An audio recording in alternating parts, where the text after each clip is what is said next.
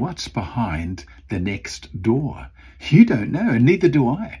I just left my office and walked down the corridor to our bathroom, and I thought to myself, I have no idea what's behind the door of the bathroom. Of course, I know, but things can change, can't they?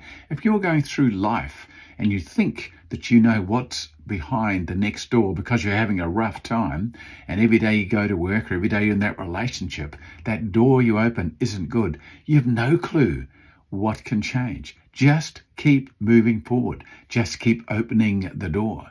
You need to know what's round the next corner, what's round the next door. Don't give up. Don't stop. Keep changing and growing. Keep reaching out and loving others. Open the doors. Keep moving forward. You can do it. This is Speed. Short, powerful episodes with enthusiasm and determination. Take care. Bye bye.